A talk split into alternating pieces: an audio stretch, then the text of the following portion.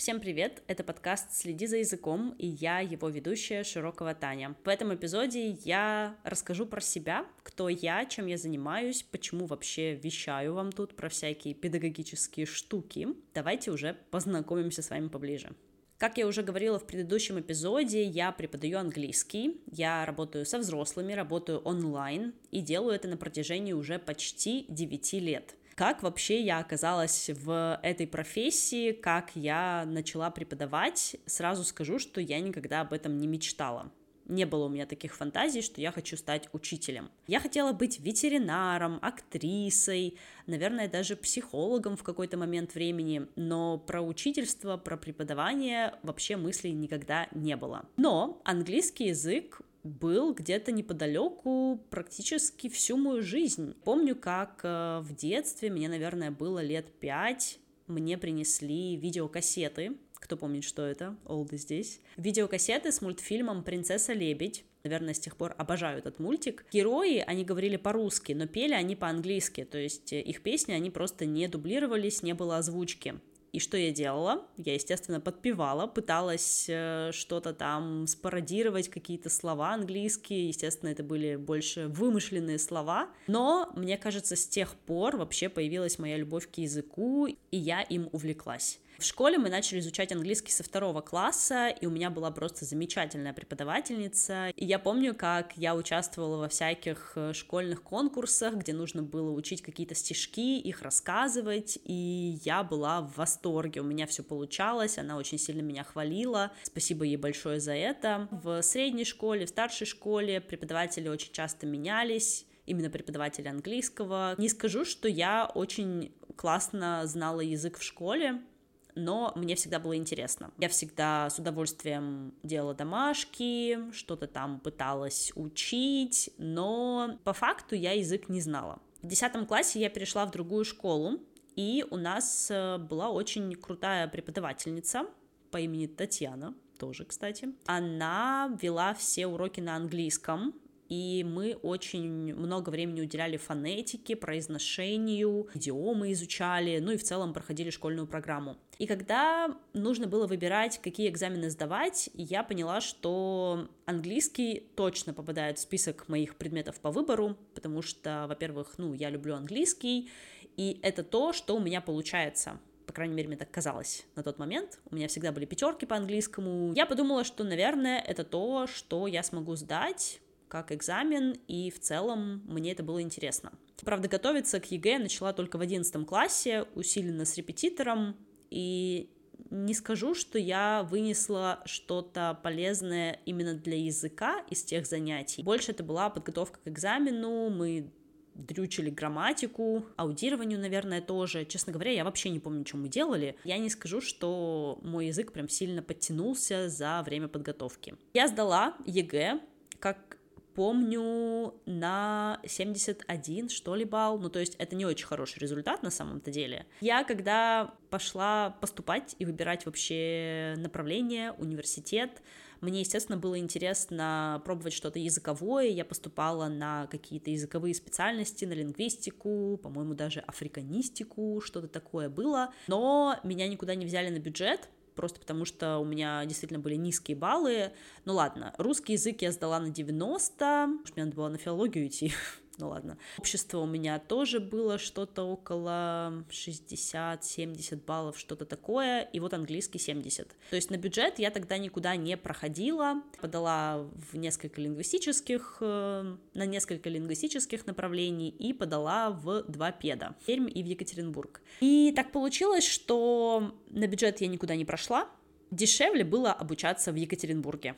Поэтому я оказалась в ЕКБ, в Российском профессионально-педагогическом университете. И, наверное, вот как раз с университета вообще с практики в универе я могу сказать, что начала вникать вообще в то, что такое английский. Я наконец-то разобралась с грамматикой, появилось больше практики устной речи, мы очень много говорили, мы очень много сдавали всяких тем. Не скажу, что нас учили какому-то суперактуальному языку, но, по крайней мере, словарный запас и грамматический запас я взяла в университете. Самое лучшее, что я могла сделать для себя на тот момент, это начать практиковать язык в жизни, что я, собственно, и начала делать. Я пошла волонтерить городе у нас проходили всякие разные спортивные, только спортивные мероприятия. Чемпионат Европы по настольному теннису, собрание ректоров БРИКС, что-то такое. И в итоге потом еще пошла волонтерить на чемпионат мира, потому что в Екатеринбурге проходили матчи. Начала болтать с всякими иностранцами онлайн. Я помню, пробовали тогда вот эти вот все чат-рулетки. Это что касается именно моего опыта, связанного с языком. Самый большой толчок в развитии моего английского, в улучшении уровня я получила, когда начала преподавать сама.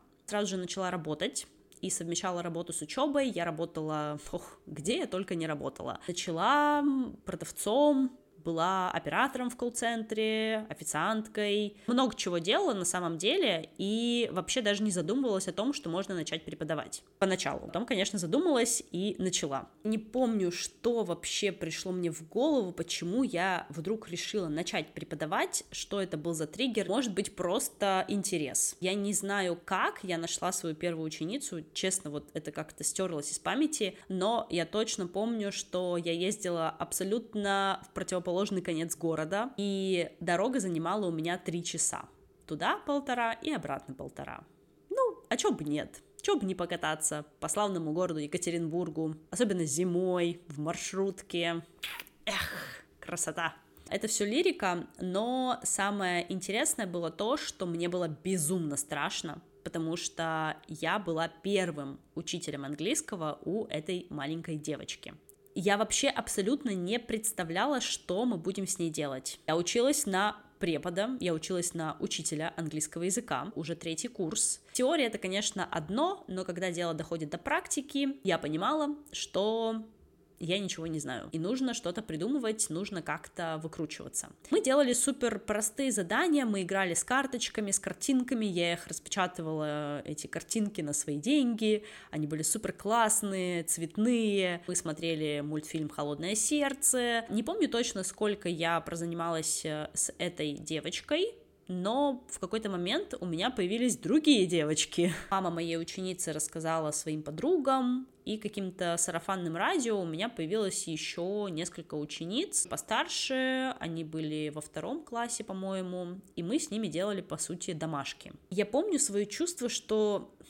что-то тут не то то, чем я занимаюсь, это не то, чем я хочу заниматься. Мне всегда хотелось как-то как будто бы разнообразить уроки и внести что-то новое, и вообще не касаться школьной программы, но я не знала, как это сделать. И во мне просто жило это желание какого-то эксперимента, попробовать как-то по-другому, но я не знала как. Наверное, я примерно год, может быть, чуть меньше, проработала вот так вот с выездом на дом к разным детям, к разным школьникам. И, наверное, за это время я поняла, как я не хочу преподавать, и что, наверное, работа с детьми — это тоже что-то не совсем мое. Кто-то из преподавателей в нашем универе предложил нам поработать в языковом центре. Я согласилась. У меня было несколько учеников. Не то чтобы там была супер большая нагрузка, но я там проработала, наверное, пару месяцев, может быть, чуть больше. Это тоже был хороший, интересный опыт. Там у меня были ученики с уровнем повыше. Надо было уже как-то изгаляться, еще и самой что-то вспоминать и вообще как-то объяснять эту грамматику, лексику и так далее.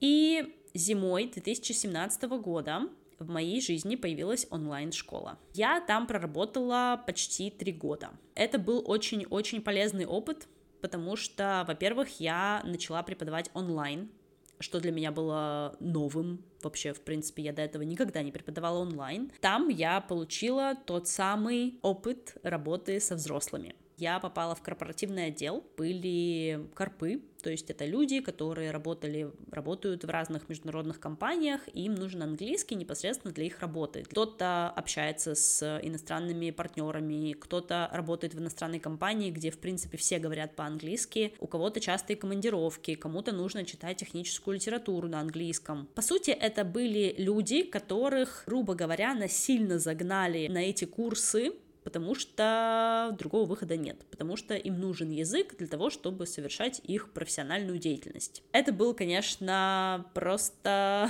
невероятный опыт. У меня было очень много классных учеников, люди, с которыми мы до сих пор общаемся, спустя почти 6 лет. С кем-то мы продолжаем работать. А, кстати, офигеть, 6 лет. А, жесть. Я только сейчас это осознала, прикиньте. Так как ты работаешь в школе, ты не можешь выбирать сам своих учеников, по крайней мере, это было так, когда я работала там. Ты работаешь с теми, кого тебе ставят в расписание. Были разные случаи, были разные ситуации, были разные ученики. Некоторые доводили меня до слез. Я на тот момент, конечно, была неопытна в плане именно общения и выстраивания каких-то личных границ вообще, в принципе, наверное, по жизни, не только в работе, в преподавании. И это в основном были всегда люди старше меня. Очень много было мужчин. Я столкнулась, можно сказать, с эйджизмом, наверное, потому что многие смотрели на меня как на девочку, без опыта, ну или там с каким-то опытом, девочку-преподавателя, которая вот такая вот пришла и что-то нас тут чему-то учит. Этот опыт, я сейчас про это говорю, я осознаю, насколько он был трансформирующим для меня, каким он был иногда сложным, но иногда как бы характера формирующим. Мне приходилось справляться с какими-то ситуациями. Это были ситуации такого психологического дискомфорта, либо когда прям нарушают твои границы. Либо когда ведут себя таким образом, что ты чувствуешь себя, простите, дерьмом. Или человеком какого-то низшего сорта, несколько уровней ниже. На самом деле, спасибо.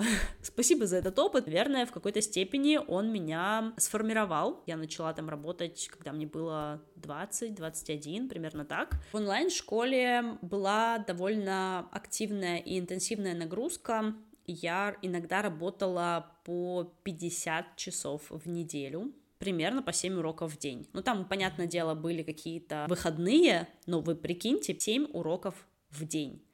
Это просто какой-то ад. Если бы я каждый день вела по 7 уроков, нет, спасибо. Этот этап мы уже прошли. Несмотря на то, что мне не нужно было искать учеников или там как-то особо готовиться к урокам, потому что мы, конечно, занимались по уже готовым урокам. Это очень-очень большая нагрузка, и это ну, капец, это просто капец. Примерно в то же время, примерно в 2018, наверное, под конец года, не помню когда точно, я начала давать частные уроки своим знакомым друзьям. У меня очень много друзей в танцевальной среде, потому что я занимаюсь танцами, и в основном оттуда ко мне всегда приходят новые ученики. Сначала это тоже были офлайн занятия, мы встречались где-то в кафе, в коворкинге, в общем, в разных местах. Но потом случилась пандемия, и мы перешли в онлайн. И когда начался локдаун, когда начали закрываться предприятия, всех переводили на дистанционку, вот это вот вся началась э, ерунда, очень многие компании просто перестали оплачивать обучение своих сотрудников. Это было примерно так, 40 уроков в неделю, и приходит письмо. Вот этот чувак не будет больше заниматься, потому что компания приостанавливает обучение. Минус два урока. Вот этот чувак тоже не будет заниматься, потому что им сейчас это невыгодно минус три урока. И вот так я просто сидела и получала эти письма, это причем как-то случилось все практически единомоментно, и тогда я осознала, что я не хочу зависеть даже не от своих учеников, а от каких-то людей, которых я никогда в жизни не видела и не увижу, менеджеров, владельцев, этих компаний, тех людей, кто принимают эти решения. Я поняла, что я не могу контролировать свой доход, свою жизнь, распределять как-то свой бюджет. Я приняла решение, что я буду уходить из онлайн-школы и набирать больше студентов к себе на индивидуальные занятия. Тогда же я начала вести блог. Не то чтобы блог приносил мне очень много учеников, но все равно это было такое хорошее подспорье, скажем, для подтверждения моей экспертности в любом случае. Было, конечно, очень страшно уходить, потому что это был мой основной доход. Я, кстати, вообще примерно с 2017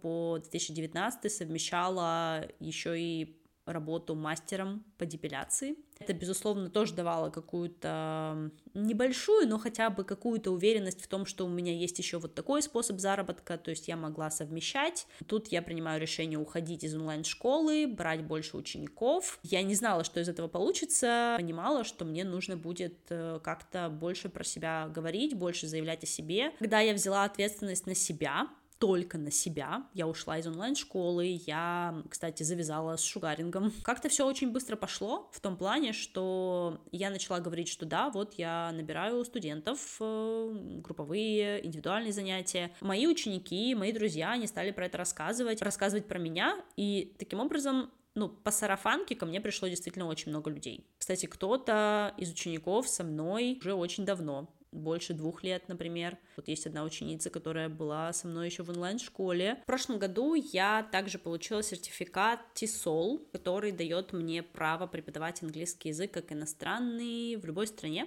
Я получила его, пройдя курс от Arizona State University. Это, конечно, тоже очень интересный опыт был. Если вы тоже проходили TESOL, напишите, как вам этот опыт, по поводу образования. Есть ощущение, что мне все-таки хочется получить магистратуру. Была такая еще история в моей жизни. Я поступала в магистратуру, это было в 2020 или в 2021 году. Я пробовала поступать в Великобританию, я сдала IELTS, я подала все документы, это, конечно, тоже отдельная история. Я поступила, ну, точнее, у меня был офер, университет Бристол, но, к сожалению, у меня не было денег на то, чтобы поехать учиться. Но в последнее время я возвращаюсь к этой мысли, что мне было бы интересно получить master degree или пройти какой-то большой курс, который приравнивается к получению магистратуры, Delta, например. Я пока подумываю в эту сторону, не предпринимаю активных действий, но мне это было бы, наверное, интересно. Еще я начинала работать с преподавателями. У меня есть небольшой курс аутентичный, как создавать уроки на основе аутентичных материалов. Я даю консультации преподавателям, делюсь опытом, потому что он у меня есть. И я в целом уже выработала, наверное, какую-то свою систему и схему, по которой я работаю со студентами, и знаю, как можно довести человека до его необходимого результата я действительно чувствую, что это то, к чему у меня лежит душа, сердце, мне это интересно, мне нравится общаться с людьми, помогать им достигать их целей при помощи языка. Активно сама изучаю французский, например. У меня, конечно, есть желание изучать и другие языки, но пока это французский. Мне это помогает оставаться вечным студентом, чтобы лучше чувствовать своих учеников. Надеюсь, вам было интересно послушать мой путь в преподавании и в изучении языка. Пока рассказывала, сама вспоминала какие-то моменты, про которые забыла, и было прикольно порефлексировать. Спасибо, что досмотрели, дослушали этот выпуск до конца. Пожалуйста, подписывайтесь, ставьте всевозможные реакции, лайки, пишите комментарии. Мне это очень-очень важно. И до скорых встреч в новом эпизоде. Пока-пока.